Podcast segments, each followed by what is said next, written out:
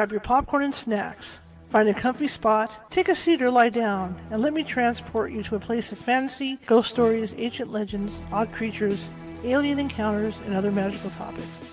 You may even decide to join the conversation. From faraway lands to your own backyard, with a small dash of pixie dust. Turn out the lights and open your minds. The journey is about to begin. Good evening, everybody. How's everybody doing? Wow, one more day to Friday, right? One more working day. Hope you guys are doing great. I'm doing great. Uh, my name is Charlotte. I'm going to be your host for the next hour. I'm also the owner of the California Haunts Paranormal Investigation Team based out of Sacramento, California. And uh, I say we're 45 strong because I have team members up and down the state. That means if you think you might have a paranormal issue in your home or business, we can get to you. It might take a couple hours. California is a huge state, but we will get to you. And we're a very thorough team and we'll, we'll help you out with whatever you need.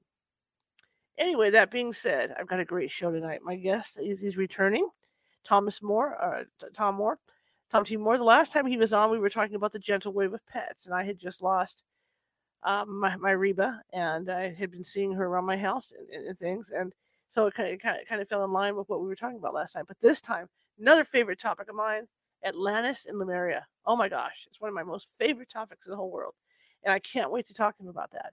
But before we get there, let's remember: if you're watching from Facebook tonight and you like what you see, please share it and hit that like button. Let me know you like my shows, okay? And if you haven't done so before and you like what you hear, please feel free to start following on Facebook. And uh, that, that could either be done on my personal page, which the show's on, or it could be done at California Haunts Ghostly Events, or even follow us at California Haunts Radio. There's a California, California Haunts Radio page as well. If you're watching from YouTube, here we go. point my little finger. There we go. Right there in that corner. Yeah, that corner there. That corner, that corner right there. There's a little ghost with the magnifying glass, and that's our mascot. And click on him, and a subscribe button will pop up. And if you haven't done so already, please subscribe. We have more than 495 videos now of this show over there, all kinds of different topics. I'm a journalist. I don't like to stick with one topic, you know, and I, and I just like to vary it from time to time. Okay, so check that out. Check out the YouTube page, and if you're watching from YouTube, be sure to hit be sure to hit the like button, and uh, if, you know if you like what you hear, and be sure to share the show because we're always looking to share. Share with five people, right? All right. So tonight we're going to be talking with Tom T. Moore about Atlantis and Lemuria. I think I already said that. But the neat thing about that is that he has information I've never heard of before. So this is why we do this. So we're going to have him on. Ah, one more thing I forgot. Instagram. Looking, I'm looking for followers on Instagram. I'm going to start doing some lives out there. So I'm Ghosty Gal on Instagram, lowercase. If you're over at TikTok, California Haunts, all lowercase. And if you happen to get to the show from Twitter, we're under Cal Haunts on Twitter. All right. I'm excited. I'm really excited. And to let you guys know, tomorrow night will be my last live version show of this until I get back from my trip, which will be that means my last live version of the show of this will be a week from Sunday. We'll be back to reading the book, but I do have some shows that I have pre-recorded for you guys, so you'll get to see those, and you might even get to see a best of show too as well next week. So uh, yeah, you're still going to get the show. It's just I won't be here live, okay? But you'll see them on YouTube. The other thing is, in addition to doing this show, I am going to be going live from Disneyland. I'm going to take you with me. That will be on YouTube. I might even do it on Instagram. Okay, so we'll try YouTube and Instagram. And for people on TikTok or for people who might be listening that have a TikTok account, look us up because I'm also going to go live on TikTok. So I'm going to split the time up. I'll be there four days, two days at one park, two days at the other park. And so we're going to do that. All right. Okay, so without further ado, I'm going to bring my guest in and we can get this show on the road and talk about something really cool. Here we go. Good evening. There you are. it's good How to have you, doing, Charlotte. Good. It's good to have you back. Thank you. Thanks for having me. Tell tell us about you, sir. Oh, okay. Um, I'm the author of six books, which includes the Atlantis and Lemuria, The Lost Continents Revealed. Mm-hmm. And um, uh, I uh, teach the Gentle Way, a self help guide for those who believe in angels. Mm-hmm. And my day job, I'm uh, the CEO of an international film and TV program distribution company. And uh, all that keeps me pretty busy. I publish a free newsletter uh, each week, and it's uh, it's free to subscribe to. It's my gift to the world. I've been doing these since 2007, and they're all archived on my website at www.thegentlewaybook.com. Absolutely fabulous. Now, tell me about your interest in Atlantis and Lemuria. How, how did you get into that? Okay. Um, I learned I could meditate, uh, I could, in meditations, uh, mm-hmm. communicate with almost anybody or anything in the universe. So. I've asked about 30,000 questions. Most of the predominance of those that came from my newsletter readers because I could never have thought to ask that many questions on that many subjects. Mm-hmm. So um, I was um, the gentle way I, I had contacted and communicated with a shaman in the 1600s in 2005. And um, uh, he told me that I had reincarnated into the 20th and 21st centuries to reintroduce people to the gentle way. And he gave me the name of my first book the very first time I ever communicated with him. And he said I was a shaman living at the same time in the 1600s and that uh, my name was Stillwater and I was going to write books. And I said, no, no, no, no, no. Uh, I'm I'm a business guy. You know, I'm I'm going to be in the international film distribution business till I retire. He said, no, books, as that emphatic. So I said, okay. So I wrote my first Gentle Way book in about 90 or 100 days. And and if you notice from the website, it says the Gentle Way book. It doesn't say books because I never thought I could write more than one book. And here I am six books later. Wow. See, I, so, I'm trying to get back into a mode. I, I, I have a book that's partially written, and it's just sitting there. I hear just, that. I just something I should because I want to finish it. You know. You just have to. So well, when you talk about it Atlantis, you, yes, say I requested most benevolent come for writing at least a thousand words today. Thank you. And then you sit back and relax, and suddenly they'll they'll start downloading what you need to write. Thank you. I'll, I'll, I'll try that. I'll try that because I, I really should get it done. Now, what made you write the book on Atlantis and Lemuria? Um, well, as it came along, I kept thinking, well, if the Gentle Way is at least 300 or more years old, how old is the Gentle Way? And so finally, I asked, uh, by this time I was communicating with my own uh, guardian angel. These are actually golden light beings that are extremely powerful. They they uh, glow golden light because they're such old souls, and they take care of thousands and thousands of people all at the same time. And so uh, I asked Theo. I said, Theo, how old is is the Gentle Way? And he said, Oh, Tom, he said it dates all the way back to your days in Atlantis. And he said you were inspired to create the Gentle Way, and you had about 1 million people following you. Mm-hmm. And so that's that's how it started. And you, you spoke of a past life, of a past, or you're, you're, you're excuse me, ugh, your angel spoke of a past, the shaman spoke of a past life. I'll get yeah. it together. Yeah, it's coming. It's coming. yeah. You ever have one of those days where your mind is racing and you're just trying to get everything focused in? Well, my um, mind zoned out earlier today because I was working on a huge list for streaming. we have a, we have a library of five thousand titles that wow. we're working on our next list. So wow. No, so you understand. Um, yeah.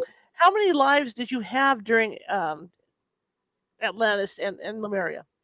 Well, I was told the reason that I was to write about Atlantis and Lemuria was that I've had more lives on both of those continents and islands mm-hmm. than any other human alive on the planet today. So I had about 180 lives during Atlantean times, I'll call it, and 65 on Lemuria. And I said, well, why so few on Lemuria?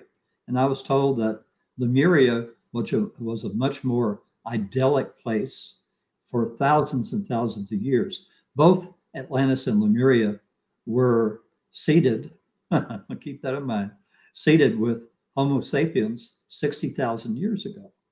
But uh, uh, Lemuria uh, had very easy times all, all up until the last thousand years of their existence when they started warring. So Atlantis didn't last as long as the Lemurians did because they started warring earlier. Like you said, um, warring. Who who were they warring with? What what was going on? Each other. Oh, okay. So, as an example, well, let's kind of let's kind of go through okay. some major changes for them. Okay. Okay. In in the Atlantia, uh, Atlantis uh, was a continent that's 10% or was 10% larger than Australia is today. Okay. And it sat in between, in the Atlantic Ocean, in between Europe, uh, uh, Africa, and North America. Mm-hmm. So the problem was it, uh, in the middle of the continent, was where the mid Atlantic ridge was. And there were, were a line of huge volcanoes.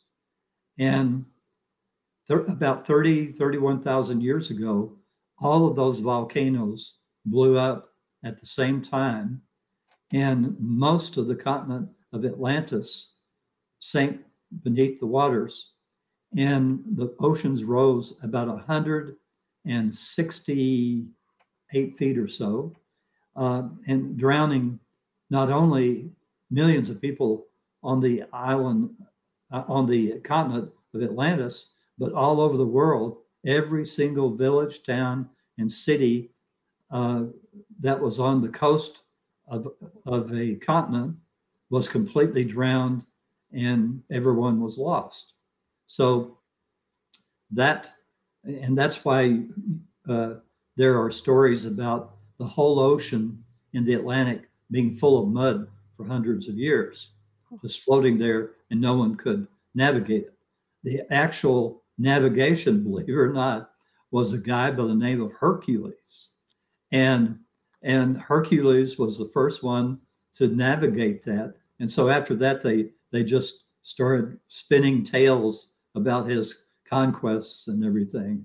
Uh-huh. And that's where the legend of Hercules began because he was the first guy to to navigate through that soup. Interesting, very interesting. Where was Atlantis? Because I know they're still looking for it. Well, as I say, it was in it was in the Atlantic Ocean. Okay. Uh, the top of it, if you were to look at uh, at a map that has has degrees on it, um, the top of it reached a point of 47 degrees latitude, which if you were to draw a line out from the bottom of Newfoundland or Newfoundland, depending on where you're from, um, straight across the Atlantic, that was the tip top of the continent. And then the the bottom of the continent was about 30 degrees, but it had a tail that that went down, and the Bahamas was actually part of the Atlantean continent. So when Atlant- Atlantis broke apart, it uh, it you know the waves and everything washed over that portion of the tail. But I'm told that if you were to dig down deep enough uh, in the Bahamas, you would find some ruins. Also, the same Bermuda, Canary Islands, a couple of islands off the coast of North America. So there are there are remnants of that. And in the middle to the west of the middle of the ocean, there was an island by the name of Poseidia. And it was the size of Cuba, but it was round in shape, not elongated like like uh, uh, Cuba is. Mhm. And if you were to draw a line out from, oh, say 30 or 50 miles south of Boston out, that's where you, you would have found Poseidia. 375 miles to the south, and if you drew, drew a line out directly from Washington, D.C., that was the island of Aryan, which was a size a little bit larger than Hispaniola. And there were little five little islands and a half moon below that. And that was that was the what was left mostly of the Atlantean kingdom, if you want to call it. So, from what you're saying about the location, that the, the those stones that they found under the water could be from Atlantis, because that's what people were thinking anyway. Okay. Yes. Yeah. Yep. That's really So- cool. Yeah, and um, uh, at that at one point before, I think this must have happened before um, before the breakup thirty thousand years ago. Mhm. But Atlantis was uh, the Atlanteans were conquering everybody in the Mediterranean. Keep in mind, the Mediterranean didn't have all the water it has now, uh, because also there's the little problem of Lemuria, which we'll get to.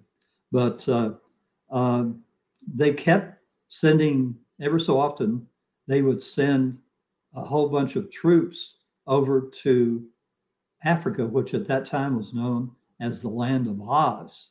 Mhm. And I, in two of my lives, I was a soldier and I got uh, wiped off the face of the earth because what would happen, Zulu sort of warriors uh, discovered that there was a, an Achilles heel to the Atlanteans. Their aircraft with the lasers and all did not, uh, could not work at night.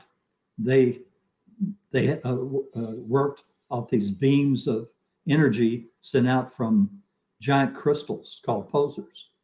And so they would wait till the aircraft had to land, and then they would just come in the tens of thousands and just wipe wipe the Atlanteans off off the continent.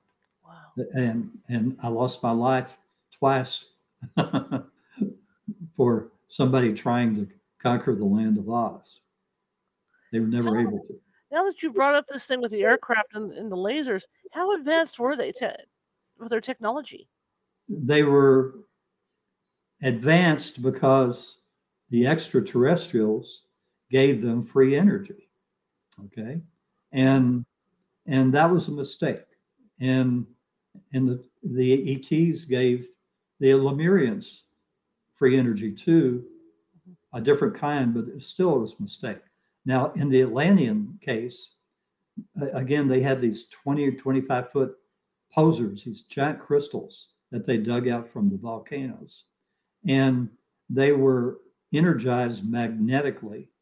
And they would send out a beam, just like a radio beam. So, in other words, uh, as, as the earth curved, they would have to have more posers um, in order to keep everything running the aircraft, the cars, the, the buses, the, the trains, you name it Mhm. um, they had to have these posers all over the continent uh, beaming this energy because it, it faded with the curvature of the earth. So that's they were very advanced. Now there's I'm they're still advanced medically than we are now, but we've been catching up with them. A lot of things like they we we've got better refrigerators, you know, um, better cars. Their cars ran on these this energy from the posers, and they only went a maximum of about 65 miles an hour. Oh. And so th- there were limits. And also, the only people that generally had cars were the government officials. Most people used public transportation, and most people lived in apartments. Only the government people lived in houses. And do you ever think that any of that's going to be found? You know, like if they dig down far enough? Nope. Of course, what I'm I'm supposed to do. This gets into another book, though. Um, in my first contact book, uh, I'm I'm going to be able to video record. You have to understand that ETs have been have been looking at us or watching us Right. as part of what's called the Earth experiment for literally millions of years. They were the ones that that developed all these bodies, like the Neanderthals and the Cro-Magnons, and all before 60,000 years ago. They finally settled on the Homo sapien, Mhm. and this was at Creator's wishes because Creator uh, was doing wanted or created what's called the Earth experiment, and the Earth experiment um, basically uh, our universe and the trillions of other universes all operate on 10 positive energies. They're just energies. They're not positive because they're happy, happy. Uh, in fact, the, the real Star Wars went on for 270,000 Earth years. And, uh, uh, but these, these, um, uh, besides the 10 positive energies, there were four negative energies that no one could uh, could work with. And so the creator of our universe said, well, let's do the earth experiment. And the creator invited uh, people or souls to take part of it.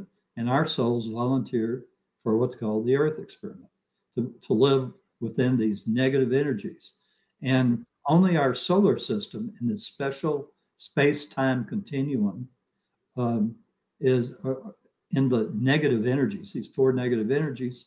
After you get out past around the Oort belt, it turns back into the 10 positive energies. Now, none of our scientists are even looking at that possibility. Um, so I'm told it's going to be many, many years before they finally figure out that there's a difference between our energy and the energy out past the Oort belt. Now, are you able to remember anything from your past lives at all on Atlantis? I know, I know the fact that you, you were killed a couple of times, but, but what about your lives? Yeah. Um, well, in that life where I, I created the, the gentle way, Mhm. um, that was about 12,700 years ago. And I was told um, that that wars were going to get so bad that I needed to leave. And so I migrated with 25,000 of my followers through Europe. And of course, we didn't do it all at one time because it had been too hard for food and water and all. Mhm. And we migrated to Egypt. And in Egypt, um, they were afraid they were about to get con- conquered again. Um, Mhm. Because it's one thing for the Zulu waters, uh, warriors on the West Coast, it's another thing, Egypt. So, um, but there was this Egyptian princess. And in her meditation, Shiva told that we were good people. And so she helped us resettle. And that Egyptian princess is my wife today. Cool. So Very cool. in her next life, she's going to be a man and she's it's going to be about 12,500 years ago. And she's going to be the leader of her people, and I'm going to be her assistant. But that's a past life for me. I've already lived that life. So that's that's that. And then a future life after that, she's going to be King uh, or Emperor Haile Selassie uh, of Ethiopia, and I'm going to be Queen Menon, his advisor. And in my next life on Earth, uh, we're both going to be female space pilots of one of 17 Earth starships, and uh, and we're going to explore the universe. So, How were you able to get this information? hmm? How were you able to get this information? ask a lot of questions. As I said, I've asked 30,000 questions over the years. And um, I typically do two sessions a week that are an hour and a half to two hours long. Typically, I can't go more than two hours. I'll lose my concentration or I'll start dozing off and suddenly I'll have a bunch of zzz all across the, the page uh, while I'm sitting at the computer. That's funny. That's funny. How come there's not more written about Atlantis? How come just Plato? Uh, obviously, because everything was wiped out at that time. Now, then, what happened 12,500 years ago? Um, it the warring got so bad that the uh, Aryan people, which were known as the sons of Belial, Mhm. um, did as close to what you could call a Pearl Harbor attack. 325 of their aircraft at sunrise traveled up that 375 miles and attacked Poseidia uh, using these lasers that could melt the ground underneath your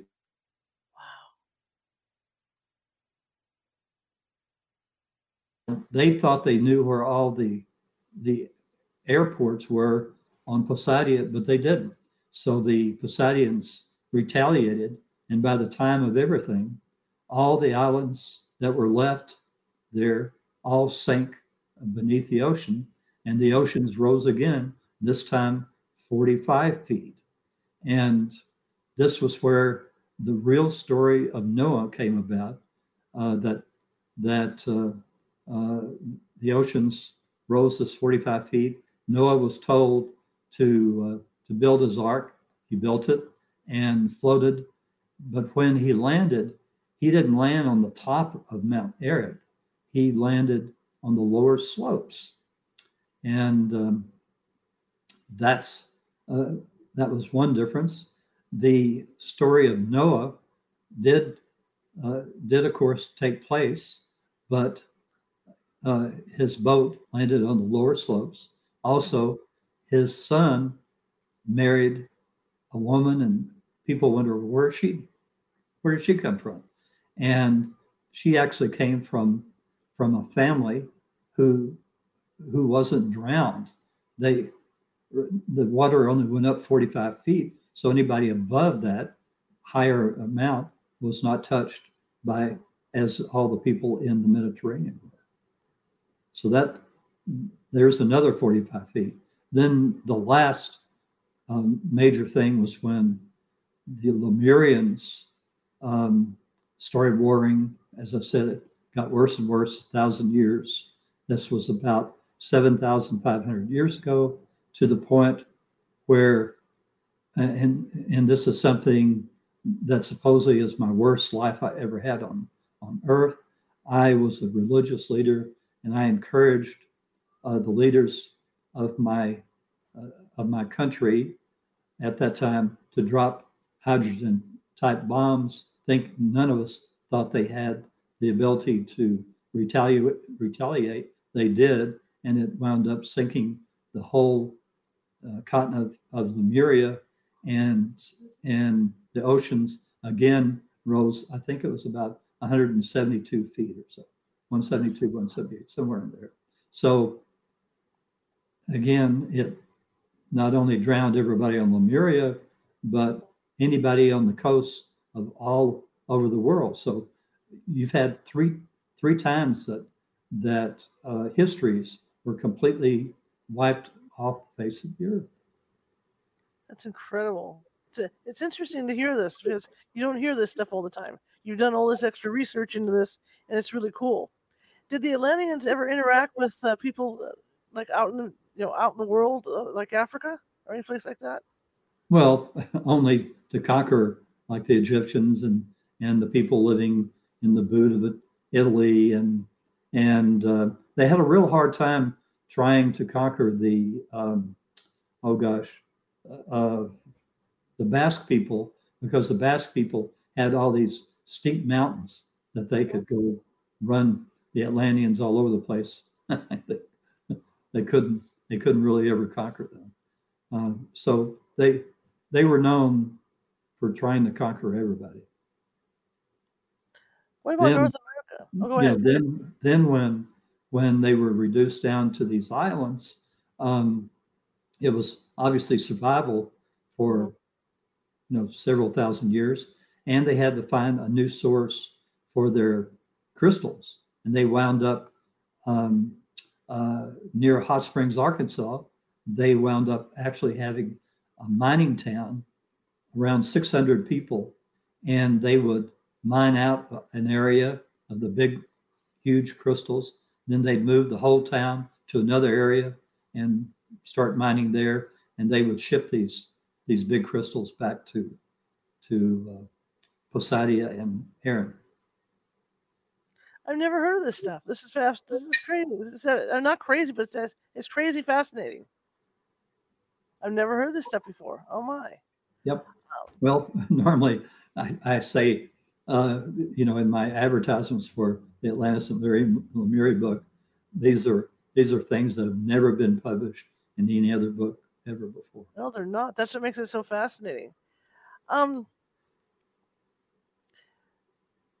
when did you learn about? God, I don't know why my mouth's not working today. When did you learn about uh, Lemuria? Um, well, again, it was one of those questions. Have I ever had a life on Lemuria, Tom? And he goes, Oh, Tom. when he does that, I know something's coming. And, and that's when he told me about helping to sink Lemuria. And, but, you know, we went on to ask, I ask a lot of other questions. Uh, Lemuria, the Lemurian continent was divided sort of like Europe is today with rivers, mountain uh, uh, ranges, things like that, divided it into either five or seven countries. And there's actually a little bit of Lemuria left. It, there's a, a dive site off the coast of Japan, mm-hmm. and that was a fort during Lemurian times. And it's 120 feet deep or something like that. And you can uh, you can Google uh, and and see uh, photos taken uh, at that dive site of the uh, what was left of the fort. I might add, Lemuria extended in its existence. It, it was right off the coast of Japan. Actually, was connected to Japan at one time before before Atlantean uh, water you know, submerged in between. And um, so uh, it came within 100 miles of Hawaii. So for thousands of years, the Lemurians actually vacationed on Hawaii. And that's why there's this Lemurian um, energy that so many people feel when they when they go to Hawaii uh, is because they they continued all the way up to probably the last of vacationing there, and they would divide it into different beaches. So one beach, maybe the people would be clothed like you would see a very conservative group of people, you know, being clothed. Another one right. Uh, would be bikinis. Another one, you know, would be uh, perhaps uh, nude beaches or whatever, whatever their religious beliefs were. Uh, they separated these uh, these beaches. Now, did, did now did thing did the Lemurians have similar technology to the to, to Atlanta? Atlantis? Yes, they they they did have um, uh, aircraft and and uh, you know all the the normal stuff. You can imagine they existed from sixty thousand years ago down to seventy five hundred. Right. So much much much longer than we did. And the same same for the Atlanteans. I mean, you you give us that much time, and you know, we'll progress a lot too. But we're never going to destroy ourselves again. And that's that's one thing I'm told to always tell people is that after the harmonic convergence in August of 1987, we reached a vibrational level, okay, where we will never destroy ourselves again. Hmm. And why do you think there's so much uh, discrepancy about where it's, it's located? Because it seems like nobody can come to consensus on where it was located. Well, because they don't have really any maps. I am told that somewhere in Athens in a basement, there's the original parchments that Plato's grandfather brought back from Egypt that would confirm these stories, but nobody's found it yet. How long was it all inhabited by humans, Homo sapiens? Say again? How how long was Atlantis and Lemuria inhabited by humans? Oh, 60,000 years ago. Wow. That's when they were seeded. Now, keep in mind the ETs, to show how advanced they are, they're really millions of years adva- uh, advanced, more advanced than we are. Um, they can they can pop out a body in two and a half minutes, so they could they could um, populate a whole village, you know, within a couple of hours or so, because obviously they wouldn't want to, you know, have too many people because they would actually put people on the ground completely nude. They had to they had to uh, find clothing or figure out how to keep themselves warm if it was going to be a climate where it was going to get cold. Um, they had to forage for food Mhm. and so on. And they were they were given advice by these ETs, but still they had they had to do it. So the first one or two generations would know where they came from, but after that they would lose that that information. When you talk about Mu, I think it's Mu. How many countries are on the continent of Mu?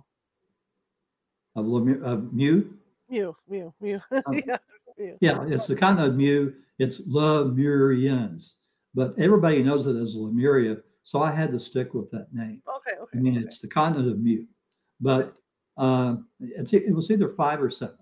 And I think it was five, but you'd have to read the book. And, right. because it cool. was so long I- book. ago I asked that question. Here's I the book, guys. See, here's the book. See, I got, I got covered. See, there it is. There, thank you. So they know which one to get. Were there survivors who were able to escape? From both continents. Yeah. I mean, from Atlantis, yes. Uh, not only did our our group go to uh, Egypt, there were one or two other groups that went there too, with different leaders. And then there were people that went down to Central and South America and and mixed in with the indigenous populations. And that's that's where all these temples and everything came from. Why do you think So- there's such an interest in this? Oh, because so many people have had lives during Atlantean times or during Lemurian times. I mean, and so there's this this little thing that scratches the your ear or whatever, and and you know there's something more, but you just don't know for Mhm. sure. And that's that's how. Mhm. So do you ever hope that someday maybe you could go out there and, and look around, you know, like in the ocean and and check out where all this was? Um, I, I don't understand the question. Oh, um, do you hope at some point that, that you're able to get on a boat and go, and go out there and, and check out the areas? But there's nothing left. Why should I do that? I'm Well, kind of like the Bimini Wall, you know, something like that where, where that road is. It'd be kind of cool to see Yeah. that, right? do what? It'd be kind of cool to see that road that they claim is underneath the ocean. Oh, but you know, that's been so many thousands of years of silt. You know, maybe there'll there'll be some little thing. I mean, just like uh, off the coast of the Bahamas with Mhm. you know little little bits and pieces. There's also um, right on the coast of Spain, I think it is. There is um, they found um, what they thought what might be Atlantis. Actually, what what it is, and um, there was a. It, it's like people. Let's just let's just say the state of Arkansas made their capital to look identical, but in a smaller scale to the U.S. capital. Okay, Mhm. That's the same thing that somebody did at that point uh, with what's called, um, let's see, what's it called? The Golden City, I believe, or uh, in Poseidia. there was this unique city that that was um, that had sort of moats all the way around the city, and there were different widths. And in order to to protect them, because they didn't, I guess they were afraid of the Aryans invading them. Right. Uh, none of them would have bridges. You actually had to take a boat, and and so they found a miniature of that in the marshes off of Spain. oh, that's really cool. Now, as And- far as Yeah, go go ahead. ahead, go ahead. No, go ahead. No, I was just saying that again, um, if you want to go to Bermuda, I'm told if you dig down far enough, you'll find some ruins. Fascinating, absolutely fascinating. And their political structure, how did that work? You know, who was in charge? Was there a pharaoh there, or, or They, they went through everything that you could imagine, kings and queens and and you know democracies and everything. So, um, I mean, oh, after in that many thousands of years, you can imagine they tried out lots of stuff. Mhm. And as far as like, you know, they had their technology and they were obviously creating their own stuff to live on. Did they trade with with other areas?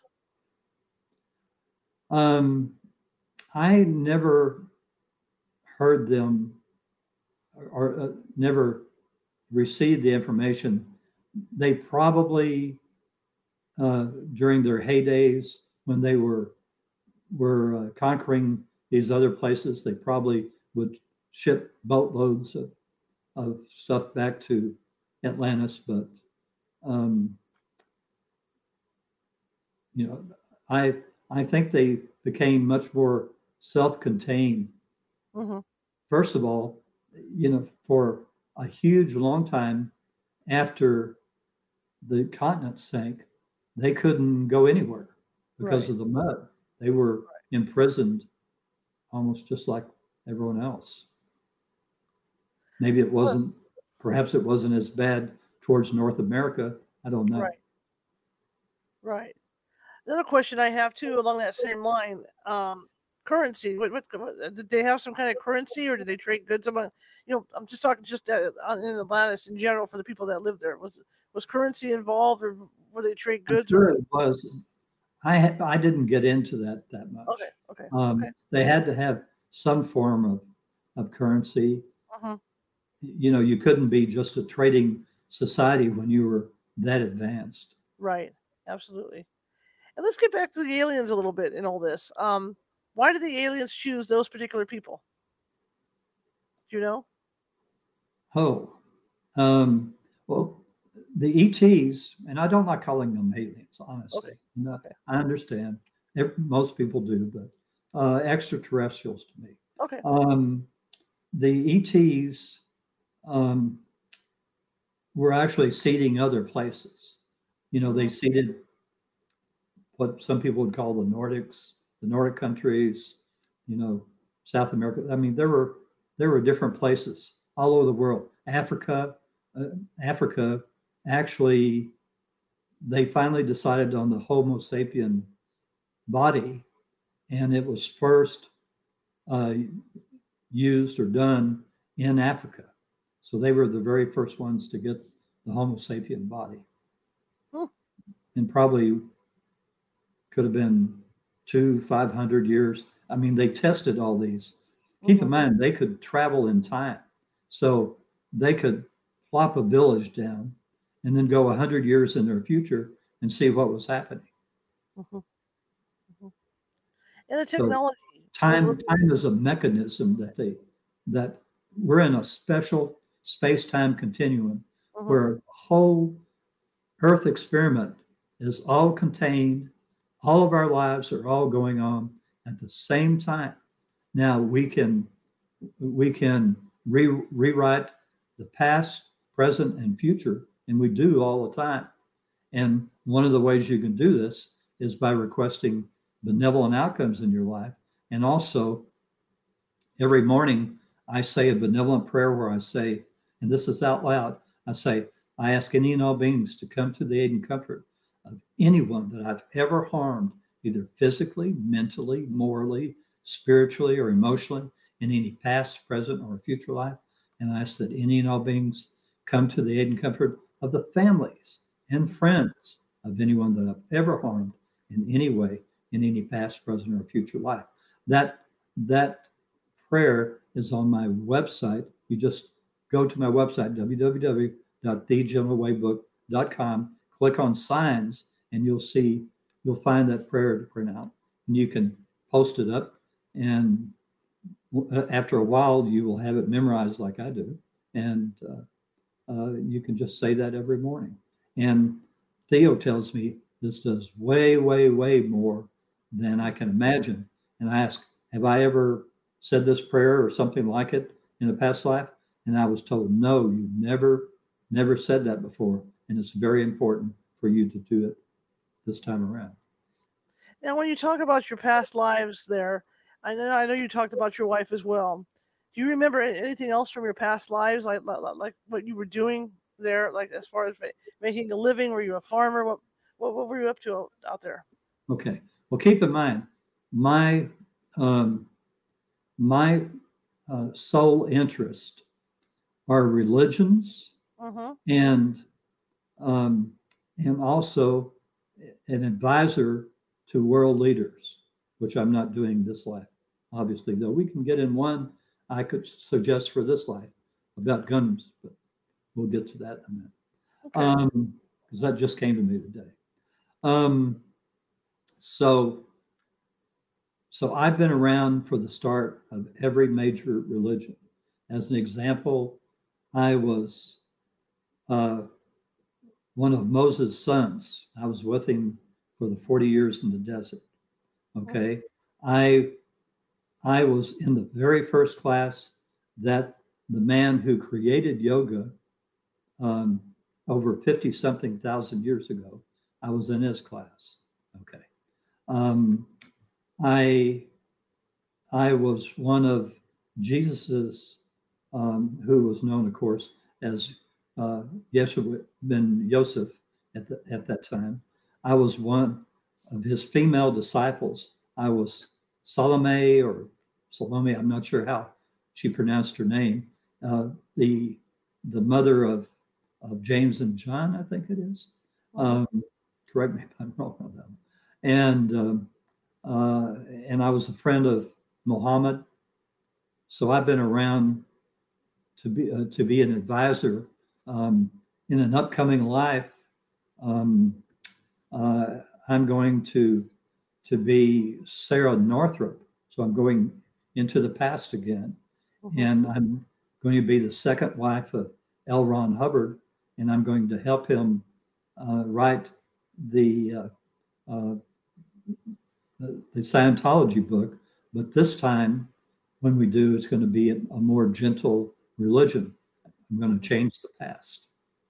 So that's, and I've been told over and over again that a, uh, future lives, well, just like um, the one with L. Ron Hubbard, the the guy that's uh, that's going to be him in a future life um, I, I have known extremely well in this life. We grew up together. And in our next life together, I'm going to be his mother, and we're going to have a very loving relationship. And then after that is when he is L. Ron Hubbard. So um, the, a lot of things are set up. Uh, one of my yoga teachers is going to be head of a small country and then the United States in the future. So all these people wanted to get to know me because as as an advisor, and it all dates back um, to the Star Wars, and I was I was this uh, amphibian spiritual leader on this water world called Nomo in the uh, what was it called? In the Sirius B star system, and and I came up with the idea since since there was still time while they were still creating this Earth experiment, I came up with the idea of offering the reptilians who we were at war with um, uh, that 10 percent of their souls could take part in the Earth experiment. The reptilians were so hated at that time, uh, and they uh, they just refused the idea. And four, 450 universal years went by, which was 4,500 Earth years, and finally we were losing the war. Things were not looking too good, and they mm-hmm. finally made the offer, and the reptilians took them up on it, and that caused the, the war to end. And and I became an advisor to the Federation and sort of wrote my ticket as to what I wanted to do during the Earth experiment. Now, are you still in contact with with some of these beings or people? Well, Antura, um, you know, first contact conversations with an ET is based on all my conversations with Antura, who is um, my soul. Uh, he's a member of my soul group, and um, uh, he's um, he is having a life again as an amphibian because I'm supposed to have this very important life where uh, I'm going to uh, uh, introduce everybody to extraterrestrials. Oh, cool. Cool, cool, cool. Well, let's talk about that part now to introduce everybody extraterrestrials. When do you think that's going to be taking place? Because the way they're handling disclosure isn't the best at this point. Yeah, sometime this year. I really? I thought it was going to be much earlier. I, mm-hmm. You have to understand they because I was closing out my book, and they knew from looking at my future that I was not going to do another book by the time they needed it done mm-hmm. uh, for several reasons. One, one of which there became a paper shortage, and three of my books were out of print. Now they're two of them I think are back in print, and one of them's being printed. So they had to kind of kind of lie to me, and um, uh, so I thought it was going to happen. I was so mad when it didn't that I didn't talk to Antura for six months. Finally, we're a okay together. He's having and uh, he's had 800 lives on Earth, um, mostly as an explorer and laying out towns and villages from the very start. That's his sole interest. But in this life, he's back having a life as an amphibian because he's the one that's going to, um, he's the one that has introduced me to other ETs. Mm-hmm and my family and I, in sometime in 2023, are uh, are supposed to go to his Sirian mothership, which is three miles wide, uh, 20 stories tall, 11 decks, uh, orbiting the Earth at 50 miles above us, but but masked so that we can't see them. And we're uh, my family and I are supposed to go up, and we're supposed to shoot the very first documentaries ever on board the Sirian mothership, which has a crew of 900 from 37 different planets and their families, which live full time on the ship with them, uh, totaling 1,500. So um, you can get an idea of how large that ship looks if you Google Phoenix Lights and and the ET ship that passed over Phoenix in 1994, something like that, whatever it was. Um, that ship was was uh, Antura's. When you talk about him being being here as, as, an amphibian, what type of alien? What type of ET is he? Uh, he's an amphibian. Okay, okay, okay, okay. Just want to make sure. Okay. okay. And no the race, the race no that he is. Go ahead. No, I'm it's fine. That's my fault. And the race that he is of alien, uh, are are they a real calm alien race? I'm sorry, ET race. I say ET. Are they a calm ET race, or are they just are they like the regular reptilians? Oh, the reptilian race that uh, that tried to take over our galaxy, if you want to call Mhm. it. Um, uh, they're called Dracos or Dracos, D R A C O S. Okay. And um, they're, uh, Antura just explained, he said they're just wired that way. And he says they're still out there conquering planets, but not anymore here. Mhm. And um, but the nice thing about it is that since 10% of the souls having uh, lives on Earth are uh, reptilian, when they go back, they're going to have a higher vibrational level, and it's believed that that will raise the whole vibrational level of all the planets in the draconian system. Now, does the government know about all this? Is there some kind of agreement in place with with the ETs?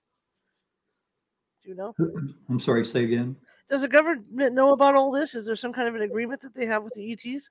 our government okay besides okay besides antura that i talked to telepathically he he has three more team members that are called first contact grassroots team that's his team four people uh-huh. okay and besides them there is a Pleiadian on their mothership and he monitors our conversations Mhm. um, and so uh, he reluctantly started. I started asking him questions, so he he answers the questions when I have questions, Mhm. and he has monthly meetings. He and his staff sounds like it's four or five people. I can't can't Mhm. recall. They meet monthly with six different countries, and all these six countries think they're the only ones that are having these meetings with these Pleiadians. And it's it's this Pleiadian's job to keep them all at the same level because they're all trying to uh, back um, engineer these these crashed ET craft from Mhm. the you know 40s, 50s, even back as far as the 30s or more. uh, there have been crashes. So um, so everybody has these these uh, uh, crash models, and they've all been back engineering them for years and years. But he, they make sure that that they don't, no one gets ahead. Like the United States doesn't get ahead of Russia or China or uh, Brazil or whoever whoever else they're meeting with. That makes sense. That makes sense. So, what's next for you? What's next for me? Uh, continue on with with my daytime business until um, uh, until uh, we have somebody that comes along that wants to buy our library because we're getting older and and uh, we tried to sell it like two or three years ago, but it Mhm. But because we were semi-retiring and everything, and and people kept saying, "Oh gosh, uh, you know, give us, uh, let's see your earnings for the last three years." Well, you know, we couldn't do that because it wouldn't look that great because we weren't working like we used to. And Mhm. so we finally said, okay, I guess we're just going to have to go back. And so that's what we've been doing in the last year or so is really going after all these streaming companies and everything. And we're getting fairly successful with that. And hopefully that'll bring some interest again. And besides that, I'm I'm doing my newsletters, which are nine to 13 pages every week. And um, uh, I'm got another couple of books in the hopper, and that's keeping me pretty busy for Sounds like it. for one of the older guys. Yeah, Sounds like it. Where can people find you, sir? they can find me uh, at www.thegentleWaybook.com. On the very first page, there's a little blue box, and if you want to sign up for my newsletter, it's free. Um, I don't pass your your email address along to anybody else. Uh, this is just for me. And um, uh, then as you start reading, if you think of a question, first of all, you can you can go to where all my my newsletters are archived on the website under articles and news. There's a there's a search box there, and you can search for your topic and see if I've asked the questions already. And if I haven't, you can email me and I'll put it on my list to ask during one of my meditative sessions. Fantastic. Tom, thank you for coming back on the show. I really appreciate it. I learned so much tonight. Oh my gosh, I love this. I love this topic. And um, I apologize for my being kind of dopey here. I've just been, my mind's going in eight different directions. I'm leaving on Sunday to go go on vacation for a week. I'm trying to tie up all the loose ends. And you know, Can I ask where you're going, or is that secret? I'm going to Disneyland, uh, and uh, I'm also I'm also going to be broadcasting live from Disneyland. So I'm going to Oh, be doing okay. all kinds of stuff. So my mind's going like this, you know, trying to sort it all out. And Right. My my granddaughter's birthday is this coming Sunday, and on Saturday, my daughter and family are taking her to Disney World. there we go. um, so for her birthday, so they're right. uh, they're making a whole week of it. Fantastic, fantastic. Yeah, so my mind, you- well, you know how it is before a trip, and you're trying to get all the loose ends done and get everything figured out. And uh, I'll be glad when I finally get in the car and go, you know. Yep. But thank you Just so much. request, Request a benevolent outcome that your trip will have results even better than you can hope for or expect, and and request a benevolent outcome for the safety of your drive or however you're getting there. Yeah. Well, thank you so much again. And I'd love to have you on at a later date to talk about the ETs more, you know, get into more detail about that. That's okay with you. Great. Thank All you right. for having me. Well, you have a great one, okay? Thank you. You Okay, bye bye. All right, guys, that was fantastic learning about Atlantis and stuff. Like I said, I, I apologize. My, my mind is ditzy because I, I have a lot of things going on. I'm set, setting up your shows for next week and then the week after and all this other stuff get going. So, but I'm still here. It's still me. Anyway, uh, today, if you like the show, share it with five people. If you hated the show, share it with five of your enemies. We are equal opportunity here at California Haunts Radio. Also, same spiel from before. If you uh, were watching from Facebook and you like what you saw, please hit that like button and hit that follow button. Same thing goes for YouTube. Um, I, I would appreciate it. And uh, I will see you tomorrow at 6:30 p.m. with Nancy Matz. We're going to be talking about synchronicity, and uh, in other words, for people that aren't familiar with it, maybe you wake up every night at a certain time, or you keep seeing a number repeat itself in front of you, and you don't know what it is or why. That's what we're going to be discussing tomorrow night. We might even get into uh, trauma related to psychic abilities. We might, you know, slide into that.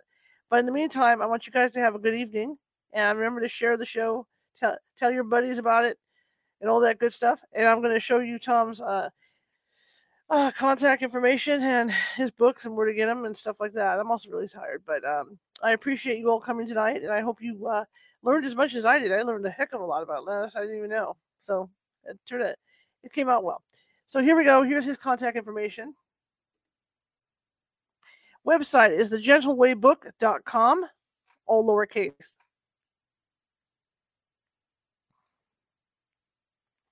And one of the books, The Gentle Way with Pets. Great book. In fact, he was on the last time he came on. The Gentle Way 3 with Pets. Master Your Life. El Camino Amable. First Contact and Atlantis and Lemuria. Those are his books. And of course, you can get those at Amazon. Again, thank you all for coming. I really appreciate it. And I will see you tomorrow at 6:30 p.m. Pacific.